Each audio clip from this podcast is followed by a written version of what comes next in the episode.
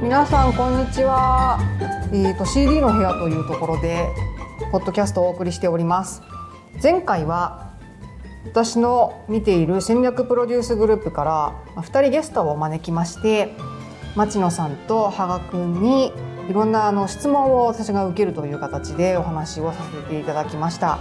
まあブランドコンサルタントとかクリエイティブディレクターでどういうお仕事をしているのかみたいなことだとか、まあ、いろんなあの多岐にわたる質問を、いただきましてそれについてお話をしてきたんですけども今日はアンティグループにはもう一人あの CD クリエイティブディレクターが、いまして堀田くんというんですけれども堀田さんですね今日はあのその堀田さんをお迎えしまして、まあ、これ CD の部屋っていうタイトルなので、まあ、堀田さんの部屋でもあるぞということで、え2人の CD の部屋という感じでお送りできればなと思います。でなんかここまで結構真面目な話をいろいろマネージャーを招いたりだとかして理念の話をしてきたりだとかしてるんですけれども今日はなんかもう少しあのちょっと一息の回っていうような感じでなんかいつもよりかはなんかフリートークというかこう緩くですねテーマを持ってお伝えできたらなと思っていまして、まあ、80年代90年代のなんか企業のブランドコミュニケーションをテーマにしてなんかお互いにこう好きななんか昔のこういうすごく影響を受けたなんかコミュニケーションだとか CM だとか、まあ、そういったクリエイティブな話をまあ緩くさせていただければなと思っていますのでどうぞよろしくお願いいたします。じゃあ早速なんですけども今日のゲスト、えー堀田さんの自己紹介を、えーしてもらおうかなと思っておりましていきなり振っても大丈夫でしょうか？ずっと隣におりました。えー、コピーライター CD の堀田と申します。お邪魔します。よろしくお願いします。えっ、と野菜と注射が苦手な、えー、CD でございまして、えっとまあききっかけですかね。ココピーライターになったきっかけは。もともと、えっと、美大に行ってたんですけど、うんうんえっそと、美大で、あ、水野さんと同じね、そう同じとこです。えっと美大に行ってましてで、まあ、あの卒業制作が僕映像学科だったんですよ。うんで映像の作品を作ってもうそれはあのなんかあの生意気にもですね入り口の真ん前で展示したいみたいな話をしてへでもうその入り口の壁に 5, 5連張りぐらいポスターを出したいと。入り口っていうのはあのあそこのあのだだっ広いあの入り口入り口ですか？あの一入り口に B 前のポスターを5連張りしたいとか言ってグラフィック学科に行ってこれ吸ってくれみたいな。自分の。でなんかおかしなやつが来たみたいな感じであのずっと取り合ってもらえなかったんですけどえーあのある時なんか一人の女性が面白がってくれて、えっとそれを作ってあげますよと。うんでまあいろいろさんあの手伝いをしたんですけど、うん。うんそのポスターを書いた時に初めてその、まあ、キャッチコピーみたいなものを書いたんですよね。でその時までは映像だったんですけど、うん。でポスターを掲出した時になんか面白いなみたいなところがあってその大学卒業する時に、まあ、映像の会社と、まあ、いわゆるコピーの会社を受けて、最初に受かったのがコピーの会社だったので、うんまあ、それでなったと。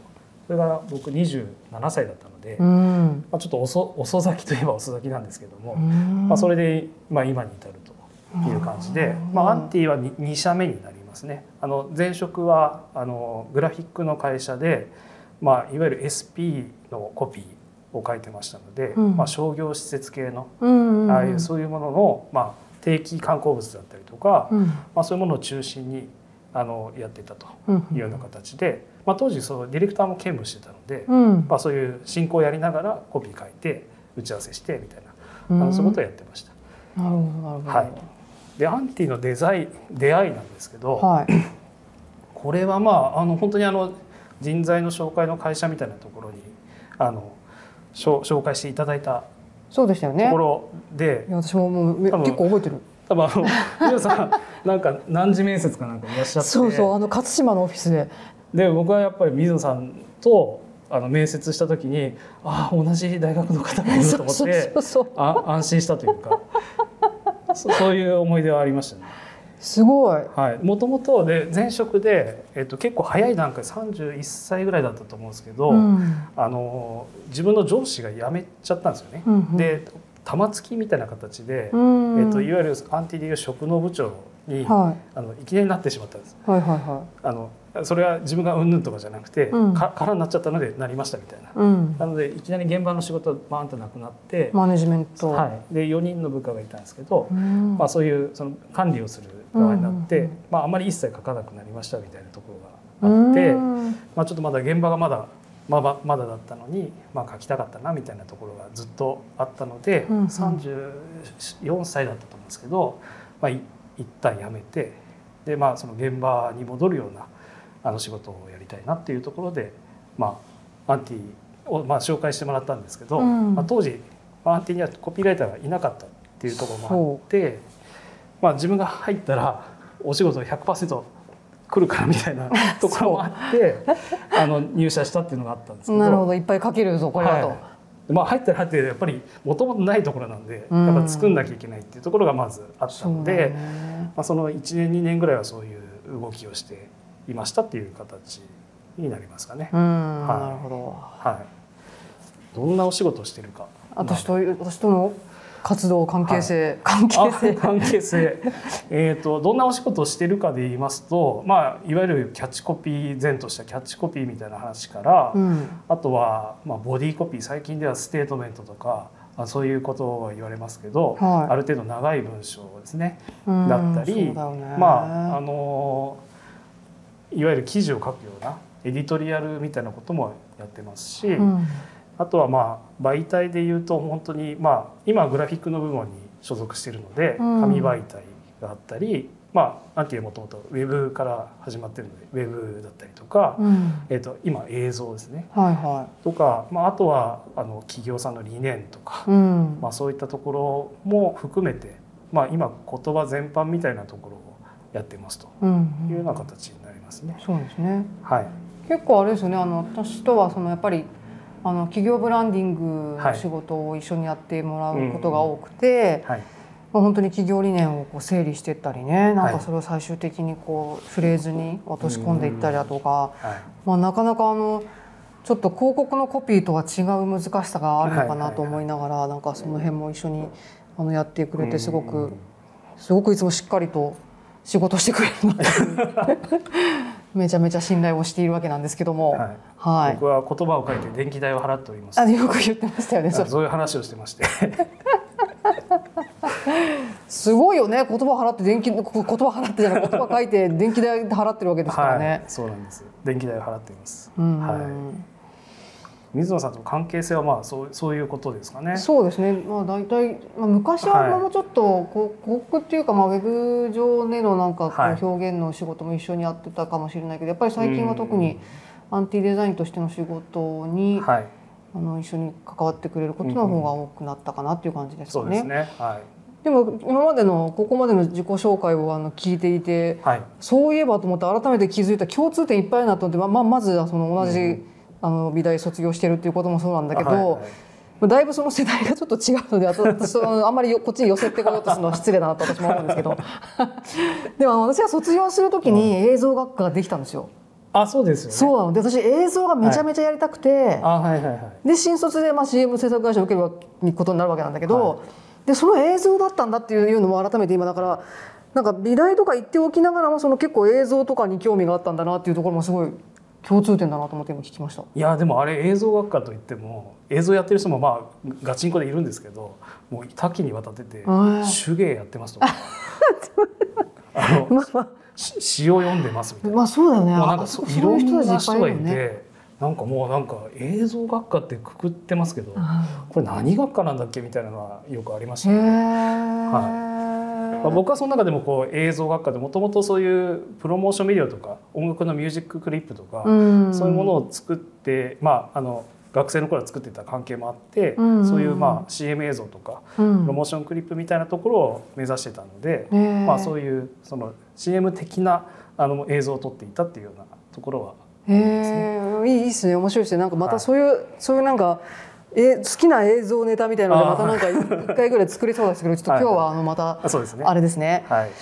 そうそう。であのまあえー、と CD クリエイティブディレクターというところの、まあ、仕事がどういうことをやってるのかっていうのは結構その会社によって違ったりだとか、はいはい。まああとはこう実際じゃあ何アートディレクターとどう違うんだとかデザイナーとは違うのかとか、はい。なんかどういう人がなんか CD になれるんだとかっていう話だとかもやっぱりあの若い世代とかあのスタッフの方たちからするとちょっと分かんないこともいっぱいあるみたいでなんか前回はそんないろんなこう話を質問をねあのいろいろ受けたんですけど、はい、その時にもちょっとお話ししたんですけどね、なんか、まあ、クリエイティブディレクターつってもいろんなタイプがいていいぞっていう話をしまして。はい。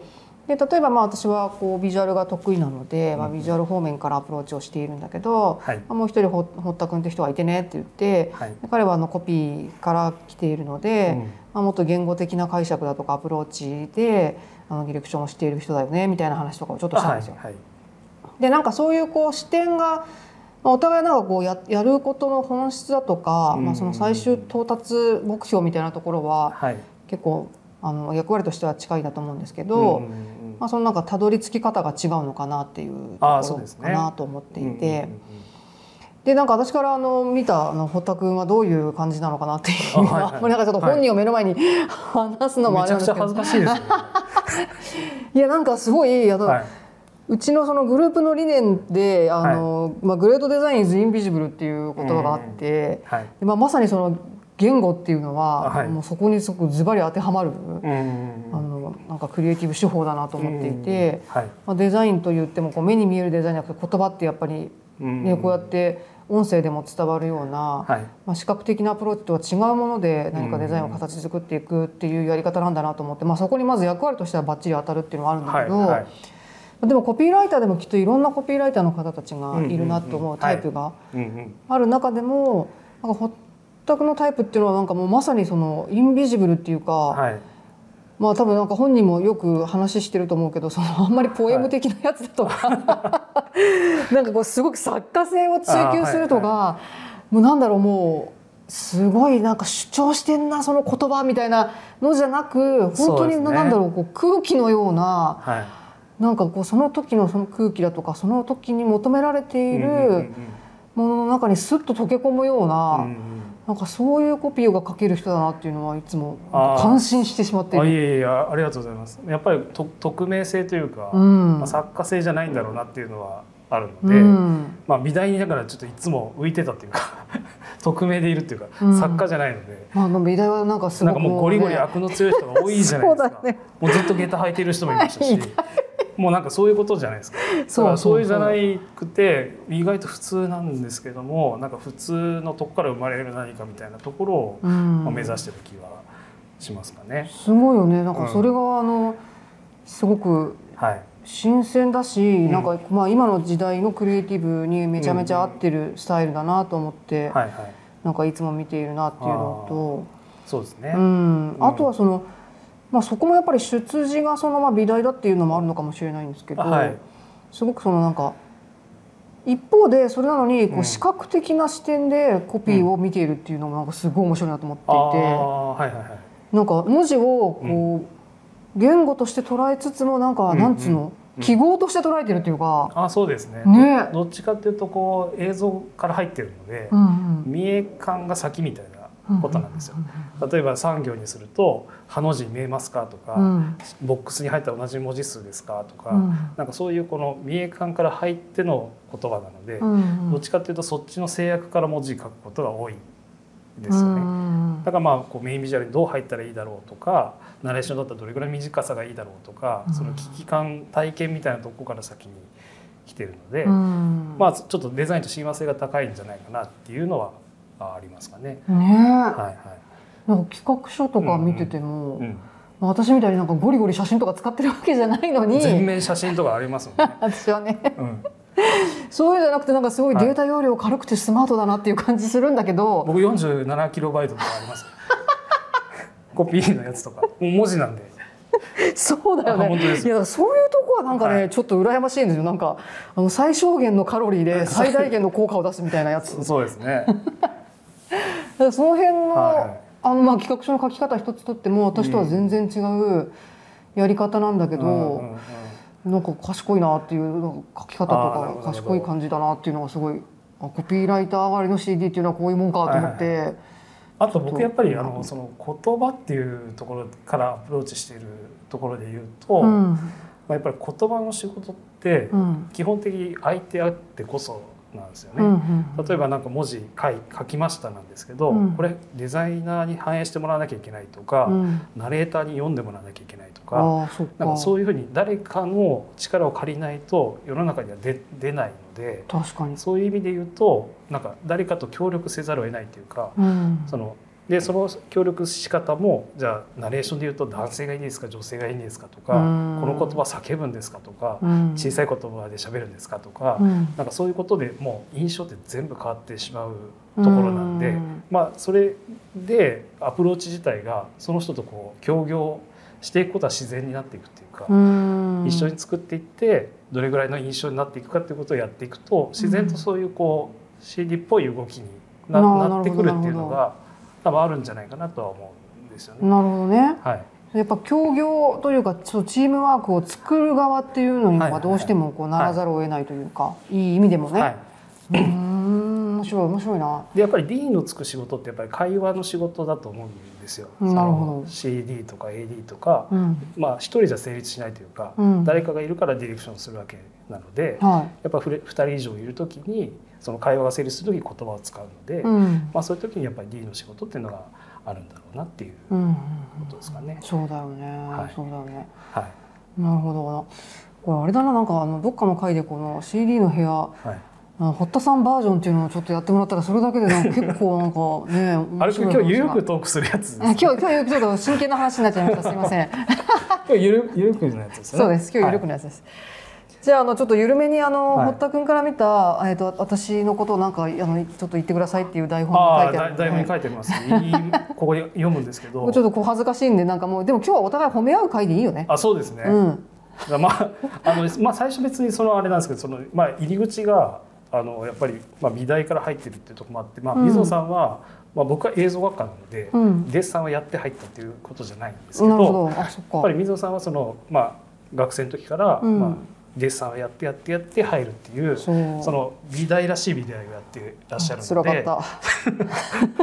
まああれで二浪されてる方もいらっしゃいますし、ね、いやもう六郎の人とかいましたからね、予備校には普通に。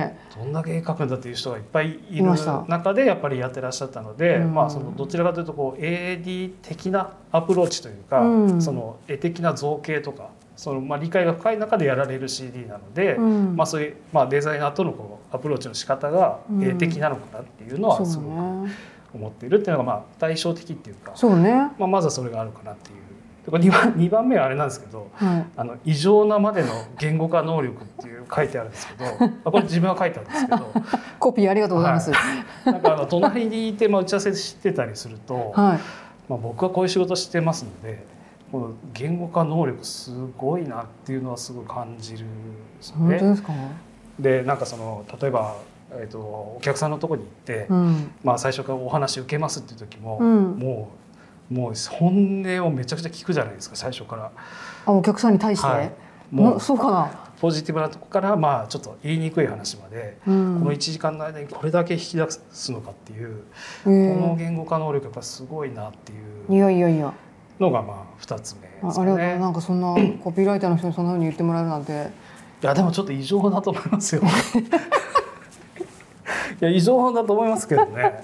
すごいすごいですよね。あみんなすごいって言ってると思いますけどね。そうですかね。はいはそうですかね。い。あそうですそうです。ありがとうございます。まあああいうその冒頭のファシリテーションのお話とか、うんまあそういうことも含めて、うんやっぱりそのリアルタイムに言語を作っていくってよっぽどのことじゃないですか。うん。僕はまあお題を受けて考えるっていうことはあるんですけど、瞬時に出すっていうのはやっぱ違う能力だと思うんでそれすごいなっていうところが2つ目ですね。ありがとうございます。で3つ目はやっぱりそういうやっぱりものづくりにずっと関わってるっていうところがやっぱあるので、うんまあ、人間の熱みたいなことですかね。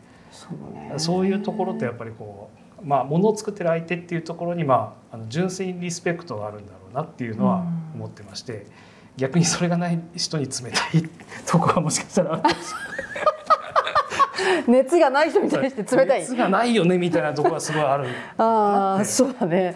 そうそうかもな。熱はどこみたいななんかその熱量の熱量のなんか標準値が高いあそうですそうですそうです、のはちょっとあのだからそのそれが普通そんぐらいが普通なのって思ってたのが、はい。ああれ違うんだみたいななんかそうなんですよね。だからやっぱこういうね いやいやそれ一番いいところだと思うんですけどそうやっぱりそういう熱量をここ具現化していくっていうところで、まあ、そういうところをやっぱりこうあのクリエイティブディレクションすするのがうまい方なんだろうなっていうそういう熱を拾って出す。すっていう。いやーでこれみんなができることじゃないと思うんですよね。そうですかね、はい。い、やでも本当お客さんのはい。熱みたいなものに、はい。なんかこうこちらがあのいろんなものをいただいているっていうのはすごくある、あると思うんで、はい。そういうものをくれるお客さんはもう大好物みたいな感じで もお客さんもいろんな種類があってまだこの課題が見つかってなくて熱を持てない人もいるじゃないですか。うん。でそれが顕在化してくるとうん。熱を持ったりするっていう、そうなの。その辺のその目覚めさせ方とかそういうこともやっぱりすごい興味がある部分だと思うんですよね。そうなんですよ、い、やそれさなんかちょっとここで長くなっちゃってもどうかと思うんだけどさ あのスタッフとかにも言えて若い子とかにも言えて、ね。意外と小ざっぱりしてねなんかあんま熱量少ないのかなって思ってるはいはい。人物とかをこうやっぱりいろいろなんかなんて言うんだろう。はい。あの育成していこうと思って、はい。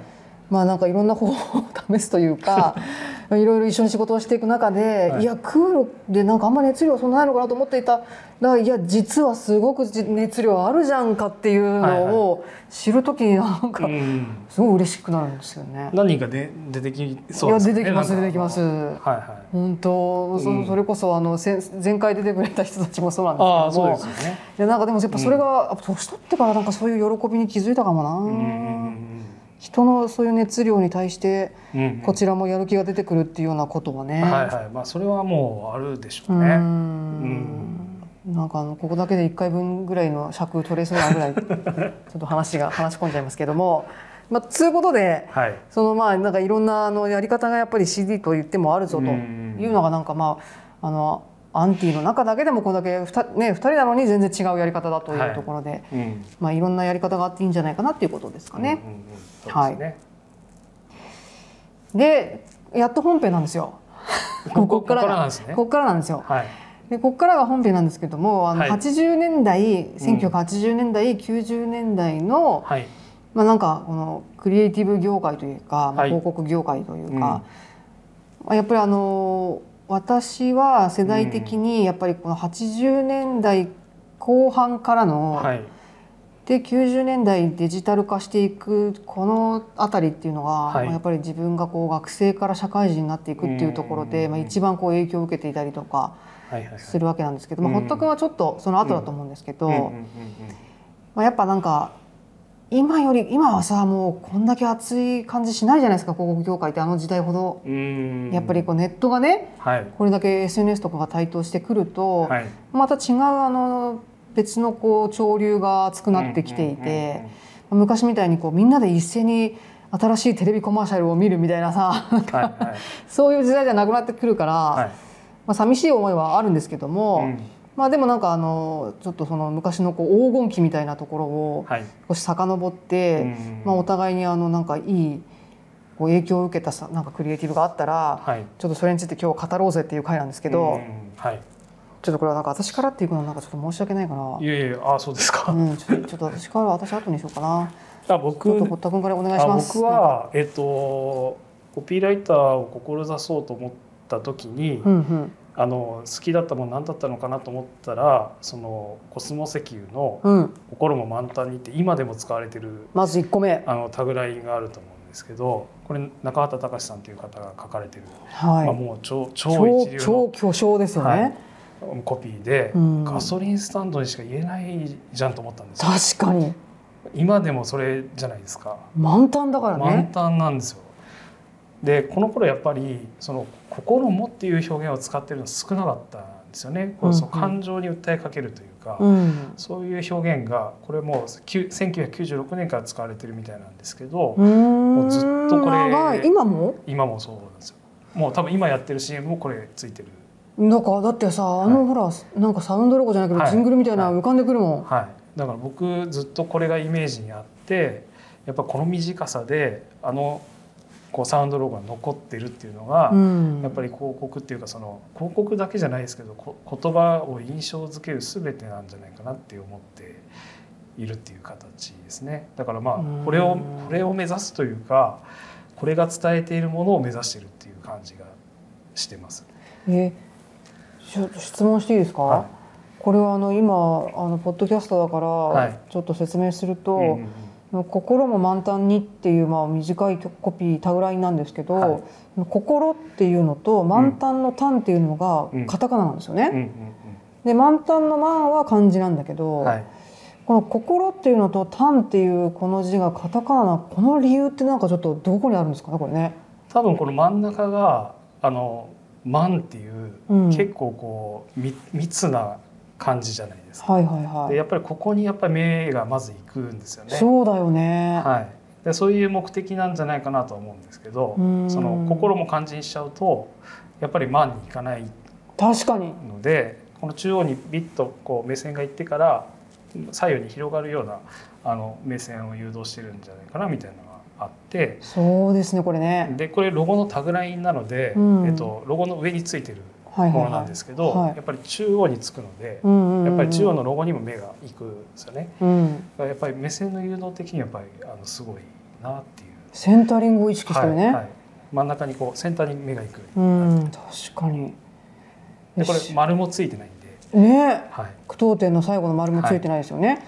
この心っていうこの三文字が、うんこれがねこのカタカナだっていうことがすごい大きいなと思って。あ大きいと思いますね。ねはこれ普通に漢字とかだったらなんか急にちょっと違うトーンになってくるじゃないですかなんか。い。でやっぱりガソリンスタンドってやっぱちょっと重たい感じもあると思うんですけど、うんそういうところが満タンになって軽くなるっていうようなイメージって当時やっぱこういうところしかなかった気がしたので、うーん。やっぱり今まで生きるコピーなんだろうなっていうのはあのすごく思いますね。なるほどね。はい。満タンにするっていうことでちょっとこうともすると重たい印象が、まあ、満タンっていう言葉の持つ意味からしてね、なんだけど心っていうこの心をこれをカタカナにして満タンのタンもカタカナにすることによって本当全体としては軽やかな、だから今の時代でもこう違和感なくはい使い続けられる軽さがあるんですよねきっとね。で大体こう CM の最後に空抜けとか、はいはこのコスモ石油の看板越しに出るとか、い。うん。そういうことは多かったんですけど、うんなんかやっぱり空に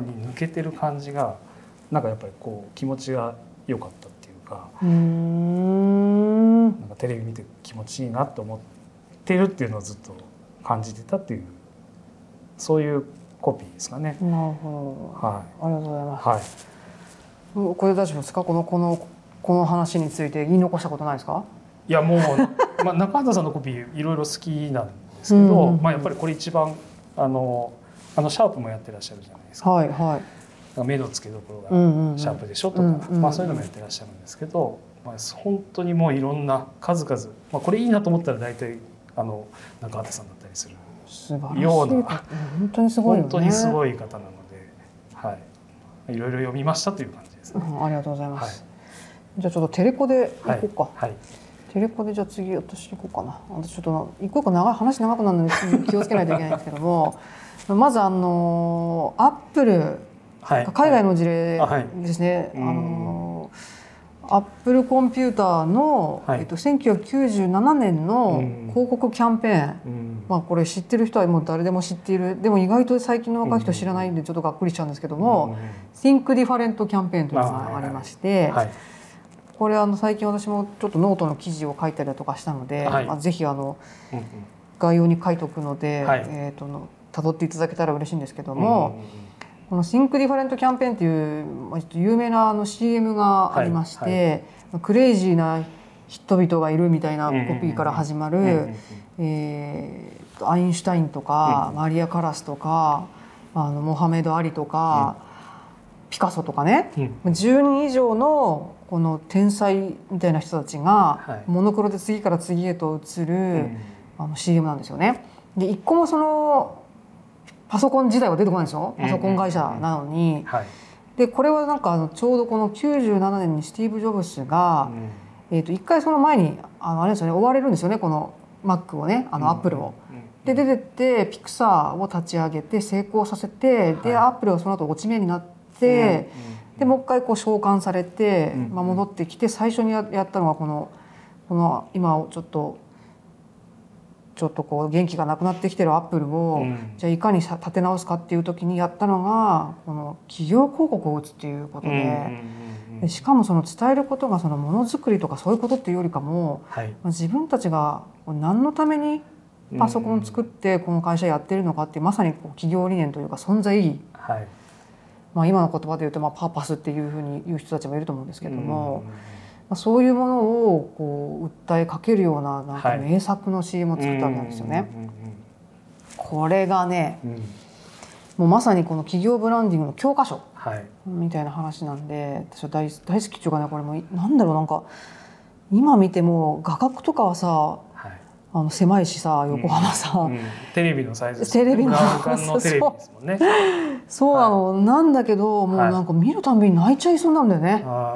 なんかあのこの Think Different の書体もよく覚えてますよね。素敵でしょあのこう詰め詰め方とかねそういうのも綺麗ですよねねはでこの「Think Different」っていうこの英語のこのタグラインは、いうん。これもともと IBM が、うん。あの Think っていうねこれモットーだったんですよね。そのなんかトーマス・ワトソン・ジュニアっていうその IBM の有名な人がはいその社内の中に考えろっていうような意味合いで多分使ってたんだと思うんですけど、うんその Think っていう言葉人人ワンワードをあのまあそれはもう IBM の言葉としてすごく定着していたものを、はい。当時そのコンピューターを作るっていうところでいうと IBM は巨人だったわけですよねもう業界の。うん。でなんかむしろこう個人向けのああいうパソコンみたいなものにはあんまりこう目を向けなかったんだけど、はい。まあ、そこに対してアップルがもうカウンター的な存在うんうん巨人 IBM に立ち向かっていくっていうこうベンチャーだったんだけども、で「Think Different」っていうこうもうこのなんだこのさ鳥肌立つぞみたいな このねこのたった2つの文字もうあのワン2ワードだけでで、はいはい。差をつけろって言ったらワンワードだけ差をつけただけうん。で、これだけ自分たちのスタンスとなんかもう差別化っていうまさにそのもう文字通りの差別化をやってのけるこのコピーワークもすごいし。いやすごいですねこれは本当にすごいと思いますねはね、まあ、うん美しいわけですよね。うんこれはなんか、あの。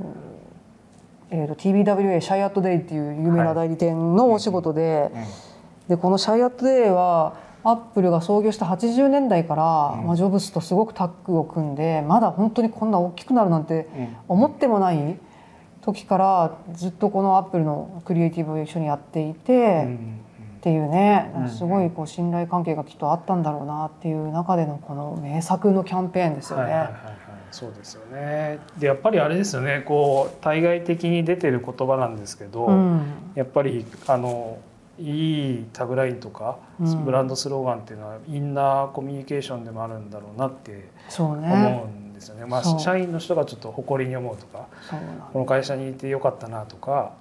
そういうことをやっぱりこう思い起こさせるようなのがまあそういう言葉なんだろうなっていう気はするんですけども。そうだよね、はこの時い。のうんシンクリファレントキャンペーン97年にやってで98年にその社員向けに出したブローシャーっていうか、うんうんあのなんか多分インナーブランディング用のツールだと思うんですけど、うんはい。っていうのを私あの海外オークションで、えーリプリントっていうあの、はいなんかねやつを買いまして、はい。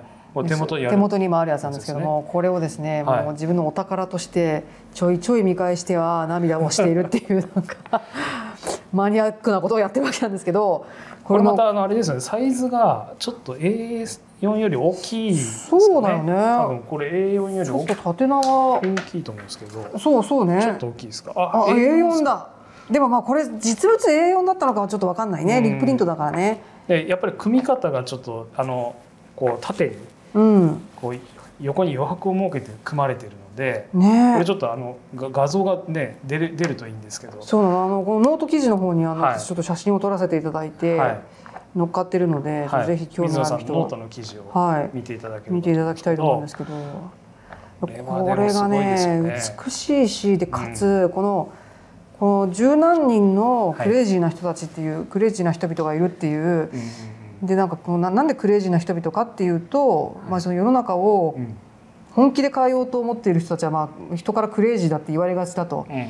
で彼らをなんか批判したりだとかなんかいろいろ言うことはできるけども、うん。でも絶対できないことは無視することだと。うんうん。でこの世の中を本当に変えようと本気で信じて疑わない人たちが本当に世の中を変えていくんだっていう、うんでそういう人たちのために僕たちはコンピューターを作ってるんだぞとうんいう、なんかそういうクリエイティビティの素晴らしさみたいなことをまあこう言ってるわけなんだけど、はいはい。なんかそこでうん。この十何人のクレイジーな人たちっていうのは、うん。アップルにとっての理想のユーザーペルソナだったんだなっていうことに私は気づいて改めて、うんうんだからなんかまさにこのインナーブランディングなんだけど、うん。そういう人たちにパソコンを作っているっていうことを誇りに思いながら、うん彼らに提供して恥ずかしくないものづくりうんうん。そういうことをそれぞれみんながやってるのかっていうことをこうもうずっとこの社員の人たちに訴えかけているのかなというとね、考えるとすごいこれよくできてるわけですよ。これだからあれですよね頑張ってる人とかものを作ってたりする人はよりこより来ちゃうわうけ感化されるっていうかそう。まあアップル自体がかっこいいとかっていうのもあるでしょうけどそういうなんかもっとそういうところにあの聞いてるんじゃないかなとはそうだよ思いますけねどね。こうクラフトマンシップというかそうなんだよね。そういうところにこう刺さるそうなの。言葉なんじゃないかなとは思いますね。なんかアップルのクリエイティブってうん。今もそういうとこあるじゃないですか。ちょっとこういうそういうなんかはみ出し物じゃないんだけどもクリエイティビティっていうものっうんて、ともするとなんかこうちょっと変人扱いされたりだとか、はいはい。なんかそういうこういわゆる、うんうんあのの頭一つ抜けないで、はい。なんかね目立たないように、うんねこうあまり周りから批判されないように生きるっていうのとはちょっと違うベクトルの力が必要だったりすることだと思うんだけど。そういうそういう力をこうすごく奨励してるというかすごく応援してるっていうか、なんかそのいろんな人が今、まあ、特に今の時代なんかみんなクリエイターみたいなところあると思うんですけど、はいそういうこうクリエイティブスピリッツを応援しているっていう感じのこのスタンスに愛があるんですよね。うんこれはあれですよ。ものづくりもそうですしこうそういう人たちにも愛があるというか、そうなの。まあ、そういうことなんでしょうね。そうなんですよ。いやまあちょっとこれだけでまた1時間ぐらいになっちゃうアップルで1時間とかなって なっちゃうといかんからまあちょっとそういう感じでしたと。はい。で、まあ、僕はでも、はい。あの同じところで、うん、ナイキの「Just Do It」なんですけど、ああ、はい、なるほど。これはまああのまあそれはすごいんですけどそれはすごい。それはそれはもうすごいことなんですけど、まあ、1988年ぐらいからうん使われてるって言われてるみたいなんですけど、うん、やっぱりあの僕まだひ、まあ、僕出身広島で、うん、うん、えー、と大学ドロップアウトしてうんこういう業界に入ってきたんですけどまずは。その何でもない人だったんですよねその要は何でもない大学生だったんですよ。その美大の前？ははい、僕はあのプログラムをやってたので、い、はい、はい。理系の大学に行ってたんですけどそこを辞め、うん。えー、と東京に出てきたっていうのがあって、うん。まあ、それで入り直すんですけど美大あ美に。大ね。はい、でその頃はやっぱり普通の大学生やってたので、なるほ普通の大学生の時にもやっぱりイメージがあったっていうか、そういうその基本的にそういう感覚じゃない人たちでもこういうことがし分かるっていううん、言葉がこれだなっていうのがあってうん、もともとこれってそのナイキのに日本の日本版の広告をする時にうんこれを翻訳するしようとした動きがあったらしいんですよ。あ、へえ、そうなんだ。いや、無理だよ、それで。そのナイナイキの本社の社長がそこ怒ったと 言ってて翻訳できないんですよねこれが。確かにはい、でね。翻訳できないコピーってやっぱりすごいんだろうなって思うんですよ、ね。なんて訳せばいいん。まあただやれみたいな。いいからやれみたいなそういうことなんですけど、まあ、それはもう多分日本語化もできないし、うん。海外のその英語が持つ良さっていうのもうん。なくなっちゃうので、そうね。もうこれでしかないっていうことがやっぱこれなんですよね。で多分日本語もおそらくそういう言葉あるんだろうなと思ってましてそれは英訳できませんとか、うん、でそれは日本語じゃないと言えないっていうようなことがあるんだろうなと思うので、うん逆にそういうことを意識したっていうのがこれっていう、まあ、例ですかね。うーんこれでもさ88年なわけですか作られたのそうみたいですね。は長くない？相当長いですよ。今もだって全然使われてますよね、はい。い、やもうこれ記号化してるもんねこのそうなんですよ。「Just Do It」ってね、でもうナイキすら入れてない場合もある。うんだよこのねここのな波だけ入れてる。ロゴですね。とか、すごい。ああのあれね。はい、もうナイキナイキという文字も入れてないとかうん。もう全然あるじゃないですか。すごいうん。ね、だからさっきのあの心も満タンにもそうだけど、はい。本当にこう本質をついているコピーっていうのはこうやっぱうん長く持つものなんですね。そうですねでまああとは最近ちょっとタグラインとかをこういろいろ見ていく中で、はまあ、やっぱりそのタグラインもフェーズがあるんだろうなって思うんですよい、。フェーズ。でその認知されてうん拡散されて、うんまあ、その定着させるみたいな、うん。そういうフェーズがあるんじゃないかなみたいなのがあってまず知ってもらうっていう時に、まあ、思いはそんなに言えないのかなと何屋さんが始まりましたみたいなことだと思うんですけど、うんそれやっぱり知ってもらうと徐々にそのロゴの中から文字が取れて、うんまあ、シンボルマークだけになるとか、うんそういうことでどんどん広まっていくっていうような時にやっぱり思いを定着させるっていうこう順番があるんじゃないかなっていうのは思ってまして。でやっぱりその思いをやっぱり伝える時にこれが一番生きるっていうのがあるんだろうなっていうど。うですかねん。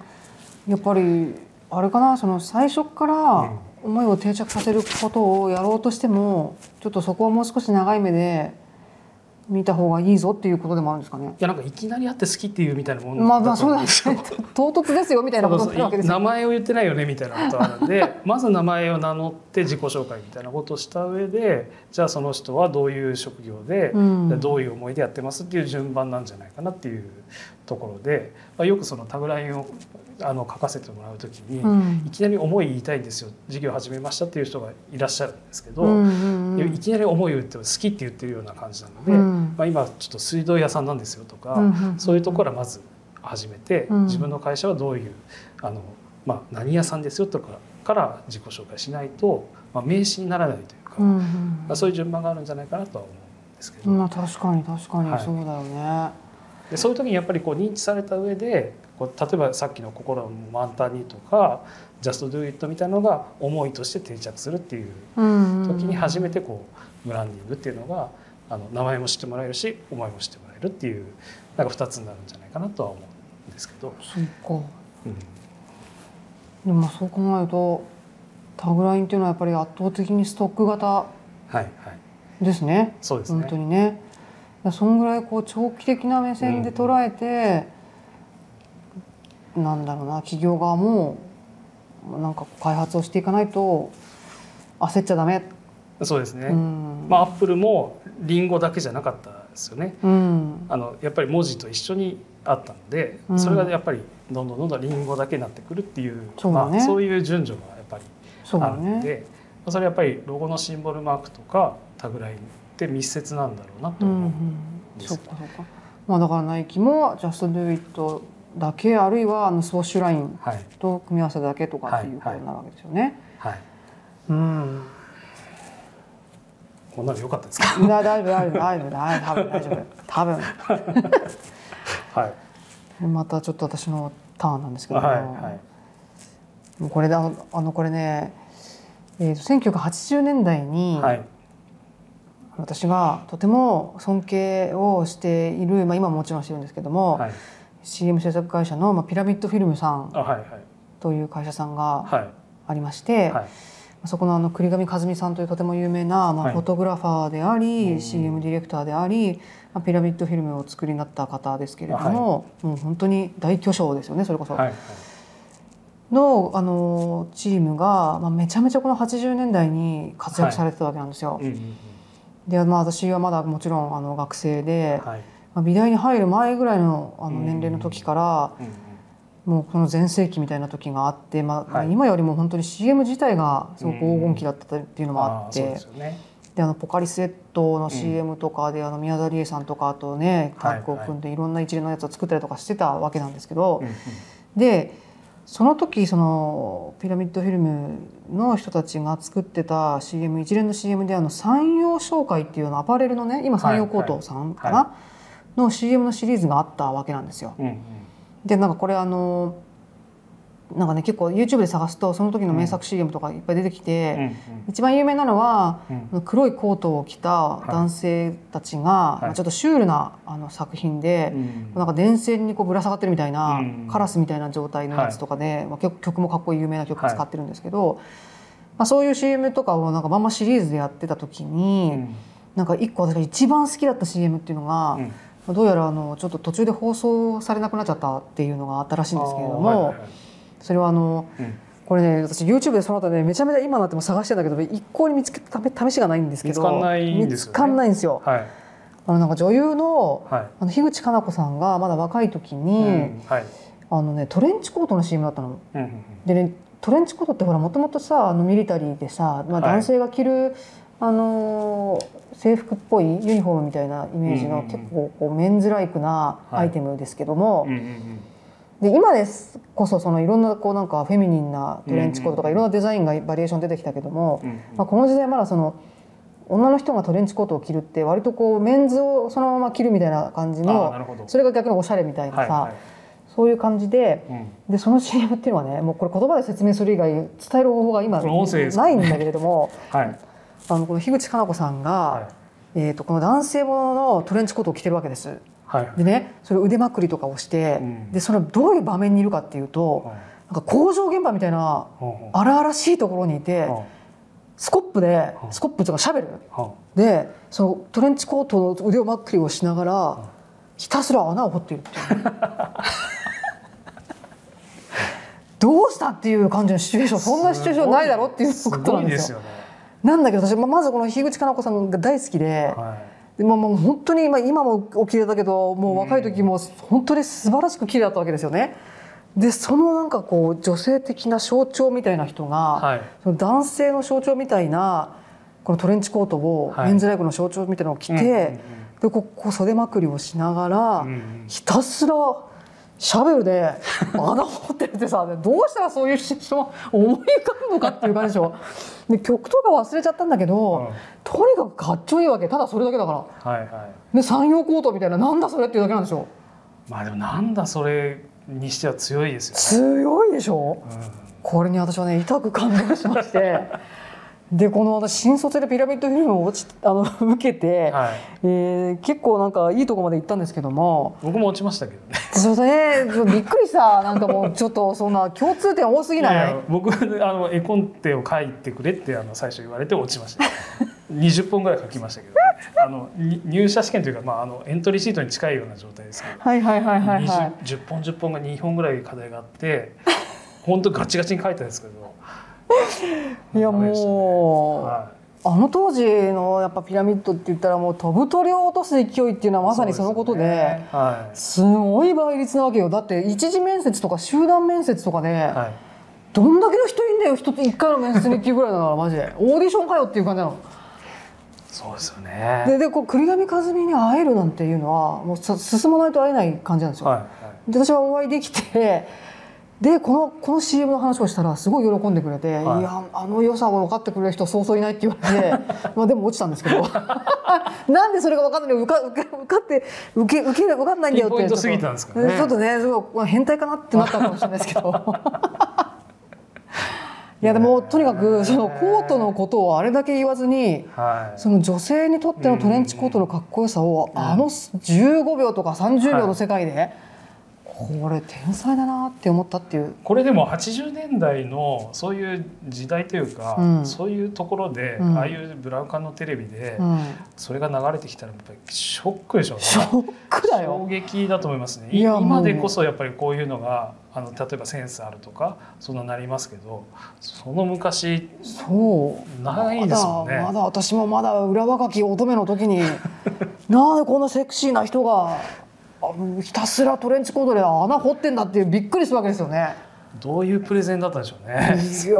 お客さんにもどういうプレゼンだったのかなと思ってーそうだよね、はい。本当だよね。などうやって通したのか。いいよねってなったってことですよね。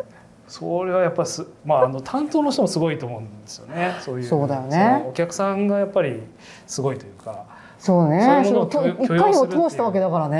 やっぱりそれはすごいとね。いやでも当当時のこの山陽コートの一連のあの CM っていうのはねどれもそういうちょっとこう、はい。なんつうのシュールで、挑戦的でなんかアーティスティックな感じでね、うん。ででもやっぱこの時代ねこの企業 CM 結構アーティスティックなの多かったのサントリーさんとかあーそうね。はい。そう。有名なさ、うんうんうん。やつを結構作ってたんだけど、はいまあそんなやつでした。はい。すいません。誰も知らないやつ伝わんねえみたいな。僕でもそうですね。ここにちょっと今書いてないんですけど。あ実は新ネタ来た。いやあの書い書いてたんですけどここには書いてなくて、うん、えっ、とあの札幌のですね、うん。丸くなるのは星になれはいとはいいうはい。コピーがありまして、僕はあれがそのまあす好きというか、うん。まあそのブランディングとしてやっぱりすうーん札幌しか言えないだろうなっていうう感じを確かにね星だからね。やっぱりその丸くなるなからの星になれの飛び方っていうか、まあ、それがやっぱすごいいいですよ。ねであの恵比寿ガーデンプレイスが本社じゃないですか、はい。で恵比寿駅からあの歩く歩道がありますよね、うんうんうん。あれ乗るあとあの札幌のしその広告がずっとあの歩く歩道に沿ってね。沿ってあるんですよ、うん。そこにずっとそのタグラインとしてついてて、うんこれやっぱり社員の人がずっと見たら、うん。やっぱやる気出るだろうなって思うんですよ、だからやっぱりこうインナーのブランディングとしてもとてもいいんだろうなと。まあ今大人エレベーターっていう CM うんで最後につくんですけど、はいはい。著名人の人がそれまあ喋ってあのコピーが出るんですけど、うん。やっぱり著名人だけじゃなくてやっぱりあの社員の人がやっぱりこう丸くならないでほしいなるっていうような考え方でこう働く時に会社に向かう時にこう見ると、うんやっぱこう気持ちも上がるんだろうなみたいなのは思ってるので、やっぱりいいいいタグラインとかそういうものはインナーのブランディングでもあるんだろうなっていうのをすごく思っているっていうのがまあありますかね。でもちょっとさっきの「Think Different」となんかアプローチはちょっと種類は似てるかもしれないですよね。はいはいはい。僕その CM やられてるその多田拓さんっていうそのえっ、とタグボートうんに、あのいらっしゃる人で、うん。えっと CM ディレクターの人なんですけど、うん。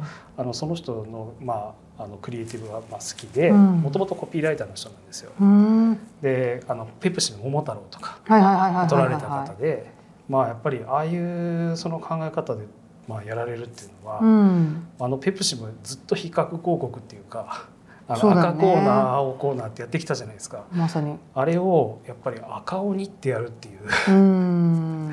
やっぱあれはすごいですよね。うん。まさにカウンターですよねあれはね。でやっぱりその昔の KDDI が2位が世界を面白くするっていうコピーを書いて、うん。まあ、ドコモに立ち向かっていったみたいな話があるんですけど、やっぱああいうようなこうジャイアントキリングみたいな、うん。ああいう感覚っていうのがやっぱりすごいなって、うん。そのやっぱり企業のチャレンジ精神というか、うん。まあ、そういうところにやっぱり火をつけるんだろうなと思ってまして、うん。やっぱりそういうなんか自分より強いやつを倒せっていうのが、うん。あのペプシの桃太郎のコピーだったんですけど、うん。やっぱりそれはそのコカ・コーラのことを言ってますけど、うん。でもやっぱりそれは全員に対して言えることなんだろうなって、まいやそうだよあ、ね。思うので、まあ、そういうようなそのインナーにも効くっていうのが、まあ、最もこう適してるんだろうなっていうのは思うってういうん。感じなんですかね。もうあの古今東西こう共通して人の気持ちを鼓舞するっていうことができるわけですよね、そういうエールの送り方というか。うん。でそうするとやっぱりこうその会社に対して自分がいてもいいのかなとうか、ん。これからもずっとここで仕事をしようとか、うん。まあ、そういう感覚になるとまあまあぶっちゃけ離離職率はもう少なくなるかもしれないですし、うん。まあ、そういう部分でも効いてくるんじゃないかなみたいな、うんあるんでまあ、いろんなところにやっぱり効くんだろうなって、そうね。本当ね。はい、元気が出るというかこうやる気、はいはちょっと俺ももうちょっとややってやろうみたいな。明日も仕事頑張ろうとか、うん。まあ今日はしんどかったけどまあいいかとか、うん。そういう感覚になれるっていうところがやっぱりこういうスローガンとかタグラインの役割だったりするんだろうなっていうのは、まあ、外部にあの発信するのはもちろんなんですけど、うん。そこの求心力も含めてなのかなとは思いますね。確かにな、はすごいね。だから企業広告とか企業タグラインとかそういう、そういうものの役目っていうのはなんかすごく大きいよね。だからはい、そのインナーに向けてもそうだし、うん。あのその全然全く違うその働く人たちだとか今の社会に向けての、特に日本社会はそういう丸くなるのは星になれ的な話だとかそのはいさっきの「Think Different」もそうなんだけど、うんまあ、ジャストドゥイットもそうだしなんかやっぱりその体制に立ち向かう、うんうん。あのスタミナみたいなものを、やっぱ必要としている社会というかみんながどっか潜在的にそういうものにこう共感性があるのかもしれないですねなんかそこを元気注入してほしいような欲求っていうか、そそういうのがあるのかもしれないね。でやっぱりタグラインってやっぱりその一部ではうん株価に作用する言葉って。言われてるので、まあ、やっぱりそのそれが出た瞬間に株価が上がったり下がったりするっていうすごいなぱ。そういう言葉なんですよねだからやっぱりその経済的なんだろうなとも思いますしやっぱりそういう意味でもやっぱり対外的にも対内的にもあのいいいいっていうか必要なことで意義があることなんじゃないかなと思いますね。でもさそんだけの影響力があるのをはい、鉛筆一本で書くわけよコピーライターっていうのは そうですこれ本当すごいですすごくない？よ。はい。すすごいと思います。だってどんだけの価値があると思ってるんですか？それをお金に変えたらっていう世界じゃないですか、はい。すごいねすごいですよすごいなと思います。はい。いやなんかやっぱ企業広告とかその企業ブランディングって私うん本当に好きなんだけどやっぱ夢があるっていうかなんかなんだろううんじ時代次の時代を作るっていうなんかロマンがねはいはい。あるのがね大好きなんですよね。あそうですよねそうなんか僕いろいろメモしてきたんですけど、なんかだから字が綺麗だよね。え字が 本当ですか？女みたいな字を書く。いやなんか本当にさ、はいなんかその字がこう絵になる字なんだよね。いや本当ですか？よくねポスターの手書きに使われてたんですいよ。やいやいやわかるわかる。でなんか私から世界までを表現できているかっていうようなことなのかなみたいなことを思ってまして。は要はその世界とつながってる実感がいまいち持てない人に気づきを与えるっていうかあの。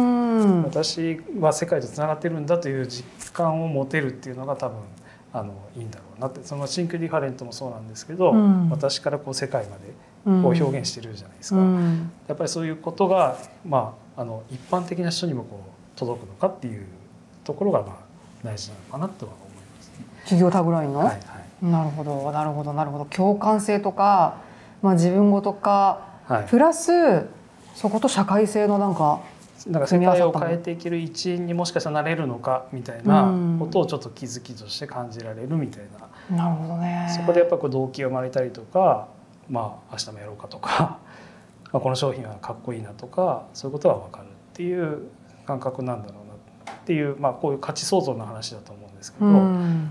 なんかそういうことなのかなっていうのは思いますね。すごいねなんかはい、その個とうん社会を結びつけるはいっていうことがすごくやっぱりそのことで何か健全性をもたらしているっていうか、うんうんうんそれがやっぱ企業広告の目指すべきなんか姿なのかもしれないですね。うん会社辞めたくないなと思うのってやっぱり社会的に意義があるとか、うんそういうことは大きいじゃないですか。大きいよ。やっぱそういうことをやっぱり感じられるっていうのは大きいですようね。んはい。まあ、今働き方多様化してきていて、うんまあ、もちろん全然それもありだとは思うけれども、まあ、い一方でその企業というところでなんかね、じっくりと自分の可能性になんか追求していくっていうスタンスもね、うんうんうん変わらずね。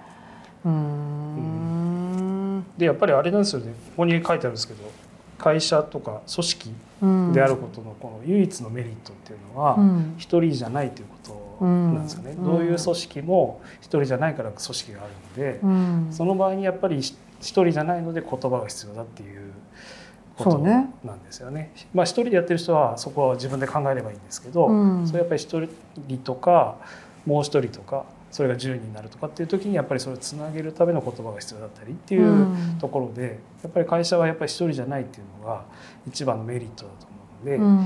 あ、それをその例えば対話の必要性だったりとか貴族意識に足る思いをこう共有できるかっていうようなところでやっぱりこういうタグラインとかが必そ要うだよになっねてるんだろうなとは思いますね。何かそういう共通の価値観をこううん。見出す言葉っていうね、うん。言葉の力だよね。はい、すごい。何これ？なんか書いてきたの偉い。そうなんですよ。さ一応一応メモしてる。あのもうあんまり大丈夫ですか？ゆるい話ですよね。いやそうゆるい話、はい。ゆるい話なんだけどなんかちょっとはい。真面目な話になっちゃうけどさ、あ真面目な話す。い。ません、まだまだ続けていいかなこれは。はい。はい。大丈夫ですよ。次私の番です、はい。はい。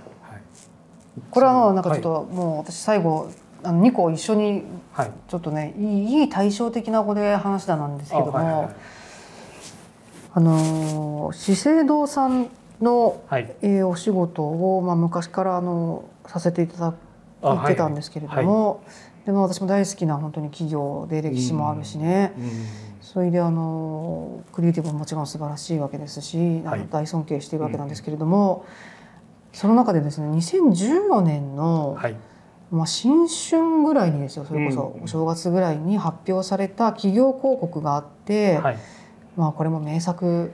うんうんうん「一瞬も一生も美しく」はい。っていうねあのコピーですけれども。国井美香さんですね。そうですね、はいはい。それが発表されて、えーとその「一瞬も一生も美しく」っていうコピーを使ったはい。のテレビ CM 企業広告ですね、うんうんうん。えーと企業 CM ですね、うん。があって、うん。であのモデルは水原希子さんで,、うんうんでこれね今ね YouTube とかでも見れないんですよ、はいはい。いろいろ探したんですけれども。でも覚えていらっしゃる方がいたらあと、まあ、ビジュアルはあの探すと出てくるんですけれども。あとあのその時曲がね「ええちゃんよ。あれいいですよね」矢沢永吉さん。時間を止まれ時間よ止まれですよ、はいあれめちゃくちゃいいですよね。あれがね、もうこの CM がね最高にかっこよくて私もう本当に見た瞬間に心を奪われて100万回見たよっていうぐらいなんですけど もうねあの「時間よ止まれ」っていうあの曲のそこで使われている歌詞と、はいはいあのビジュアルの美しさとはいで一瞬も一生も美しくですよ。はい天才なのかこれを作った人たちだと。で気づいたらこれもピラミッドフィルムでした。ああこれはでもちょっとまあ一生に一回出るかどうかのこのホームランま満塁ホームランですねこれ本当に。これは本当にかけないと思いますね。これはやばいよあね。これはやばいやつですね。これはやばいやつですよ。はでこれ資生堂さんだから言えるし、いはい。だから言っておかしくないしうん、うんもうなんか本当にあらゆることが完璧な、完璧っていうことがぴっはい。たりくる。そうですクリエイティねうんでこれはまあ当時のその宣伝部のあの渋谷さんという私もお会いさせていただいたことありますけれども、うん。なんとか。いやーまあやっぱりあの世代のクリエイティブの人たちがはい。作ったこの金字塔みたいなはい。ものだなと思っているわけなんですけども、で当時も私はこれにすごくもうびっくりして感動しちゃって、あのー素晴らしいですって言ってこれをこうあの渋谷さんとか、はい。宣伝部の方、お知り合いの方たちに、はいはいはい。あの感想のメールを送ったぐらいおお感動していいですか？感動しましたとも。う 本当に。素晴らしいと。あでねであのまあこれで、ね、2014年だからさ、あは時の流れっていうのは早いもので、いはい。もう結局ここから、えー、と8年ぐらい経ってるわけですよ。はいはいでまあこのこの時代の8年っていうのはやっぱりねどれだけ世の中が変化するかっていうことで、うん。まあ、その後我々はこのコロナ禍というものを経たわけですけれども、はいはいでねこの後にですねもう一本ですね、好対象といえる、まあ、もう一個はまたちょっと別このクライアントさんで本当に競合で申し訳ないんですけれども、まあ、金坊さんがはい。コロナ禍の中で発表した企業 CM はいがありまして、はい。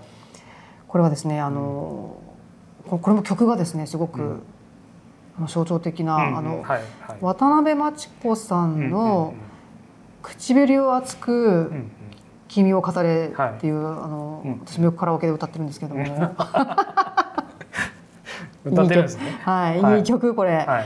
これをあの渡辺真知子さんの原曲じゃなくて、えーとはい。その後リバイバルされている別の方が歌ってらっしゃる曲をまあ使って、はいはい。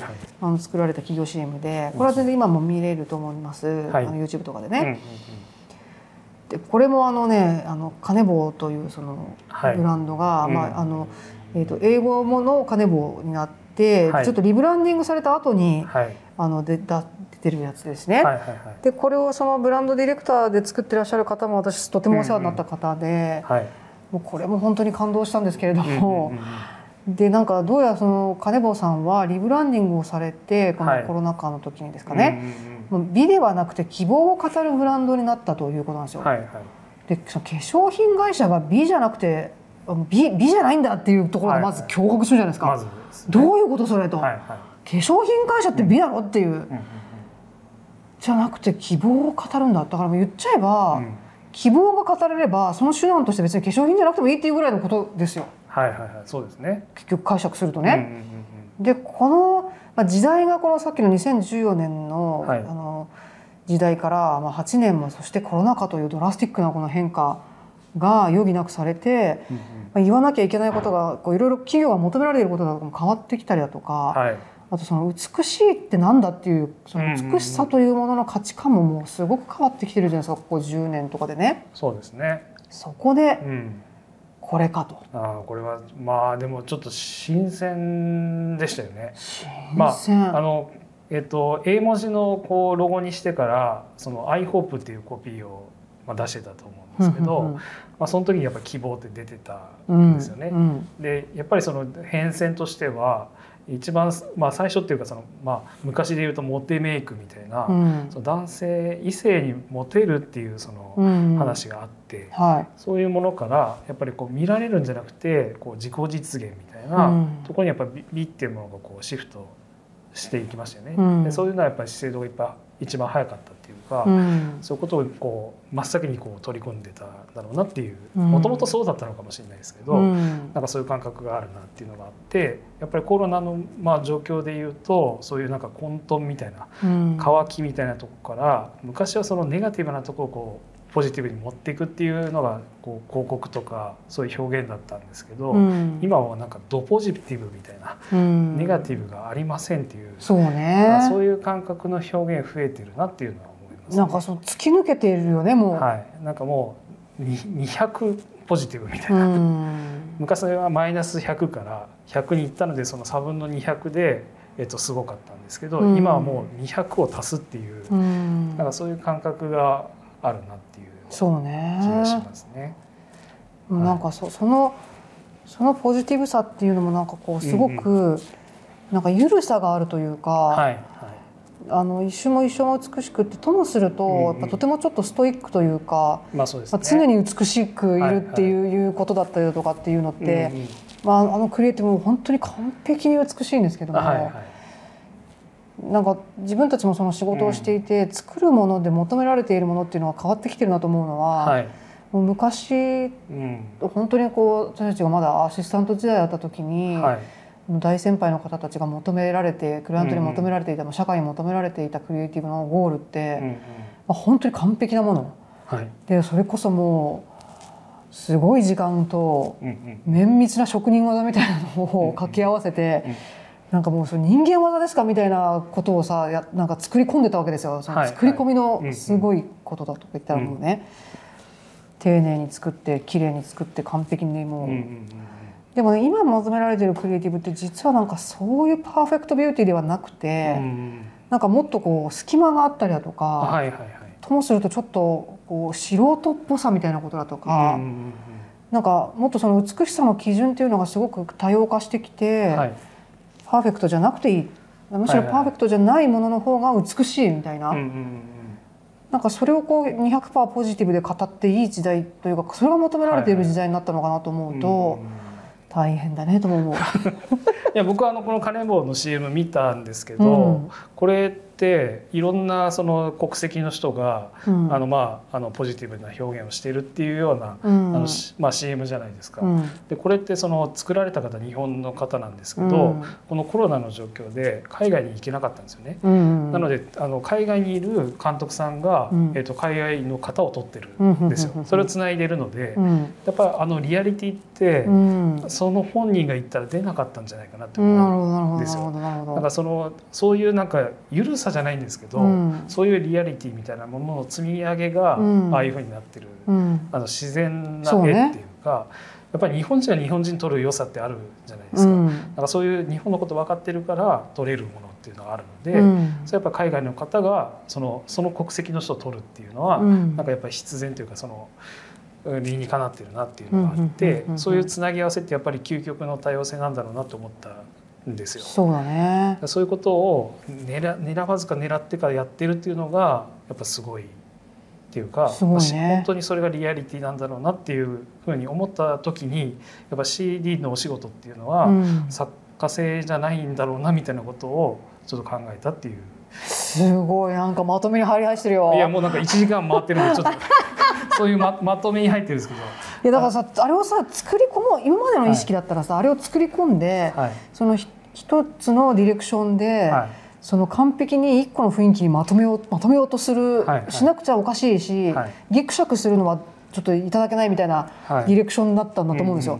でもまあ多分今本当に堀田君が言ったみたいにそれがなんか偶然のものなのかもうん。そうせざるを得なかったのかのコロナ禍で、うん。ある種そのなんかいろんなところで取ったあのアンバランス感だとかちょっとギクシャクしたところが逆に今っぽいみたいな、そうなんですよね。だからその辺がこう狙ってるけど狙ってないみたいな自然なリアリティが出てるのがやっぱり多様性を表現するには一番適してたんだろうなって思うんですけどそれはやっぱりこういうふうに海外に行けなかったっていう制約がもともとあるんでやっぱそういう今じゃないとできなかったことをこうなんかき切り取りましたっていう感覚がやっぱりうん。あのすごいんだろうなって。いう。そうだよ思ったんですよね。ねなんかちょっとザッピング感みたいなものそうですね。とかそういうね自然なこうなんか狙い撃ちじゃない感覚っていうのが一番つ強くなってきてるんだろうなとは思います。すごい。はい。いやいや面白いっすよ。だからなんかこのやっぱり資生堂さんと金坊さんもそうだしさっきのあのペプシとコーラもそうだしまあなんかこう企業っていう企業ブランドとか企業広告とか企業コミュニケーションっていうのはそういう切磋琢磨しながら、まあ、次の時代を作ってまさにいってるんだなと思うと、まあ本当にこう面白いし、ん。ロマンがあるし、ん。まあ、そしてなんか CD の仕事っていうのもこれ本当にはい。大変だよこれ。大変大変大大変だと思いますね。はい。大変だと思いますね。でもこういうあの素晴らしい、あの本当に歴史に残るような作品を作られる、あの大先輩の方たちとか、うん今本当に活躍されてるむしろ自分たちの若い世代の人たちもいらっしゃって、はい。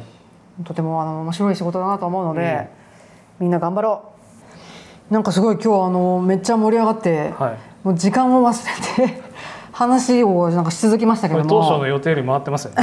ちょっとだけ。まあ毎回ちょっと。編集する方大変だと思うんですけど、ね。編集しないから。あ、そう。あ編集なし。ほとんどしない。全部出る出るんですね。全部出るから、はいはいはい。そうなの。でちょっと毎回だいちょっと1時間強になっちゃうんですけども、はい。まあ、でもなんかせっかくこうなんか普段あの仕事だけしてると聞けないような話とかも今日いっぱい聞けて面白かったなはいと思っていて、まあ。なんか次回もあのこの2人でお届けしてい。きたい。なと思っており、ありがとうござい。ます。なんか今回はあの、ちょっと私たちが若かりし頃に影響を受けたクリエイティブとか、はい なんかそういう話になったんですけど、は次回はこうそれぞれのなんか実際に自分たちがやってる仕事を、まあ、話せる範囲でってことにはなるんですけい。うんどね、。これなんか僕ちょっといろいろメモしてたのが。素晴らしいね。あのいやいやこれ別にあの今日話す時にちょっと話せればいいなと思ってあの2枚ぐらい用意してたんですけどはいなんかあのまだちょっとあるんで。ちょっと在庫が在庫が在庫がストックがあるんで。ありますので、うんあのもうちょっとだけあのお話しできることがあるかなと。ぜひぜひぜひぜひなんかあのちょっと気になることがあったはいはい。らぜひお話ししましょう。そうなんか水野さんってどうこう毎回の案件を新鮮な気持ちでやってるのかなとか。本当だよね。あの、ま、マンネリ打破はどうやってやってるんでしょうかとかなんかそういうことも含めてこうあるといいなっていう。苦労話をじゃあ。あそうですよね。やっぱり新鮮なお仕事にした方がいいと思うんで、そうだよね。はい本当にそうです。そうです毎回。お客さんが違うことなんで。そうなんですよ。それから面白いところですよね。はい我々ね。ははい。じゃあそんな感じで、い。は次回もこの二人でお届けしたいと思いますのい。で、よろしくお願いします。引き続き楽しみに聞いていただきたいと思います。はい。本日はありがとうございました。お邪魔しました。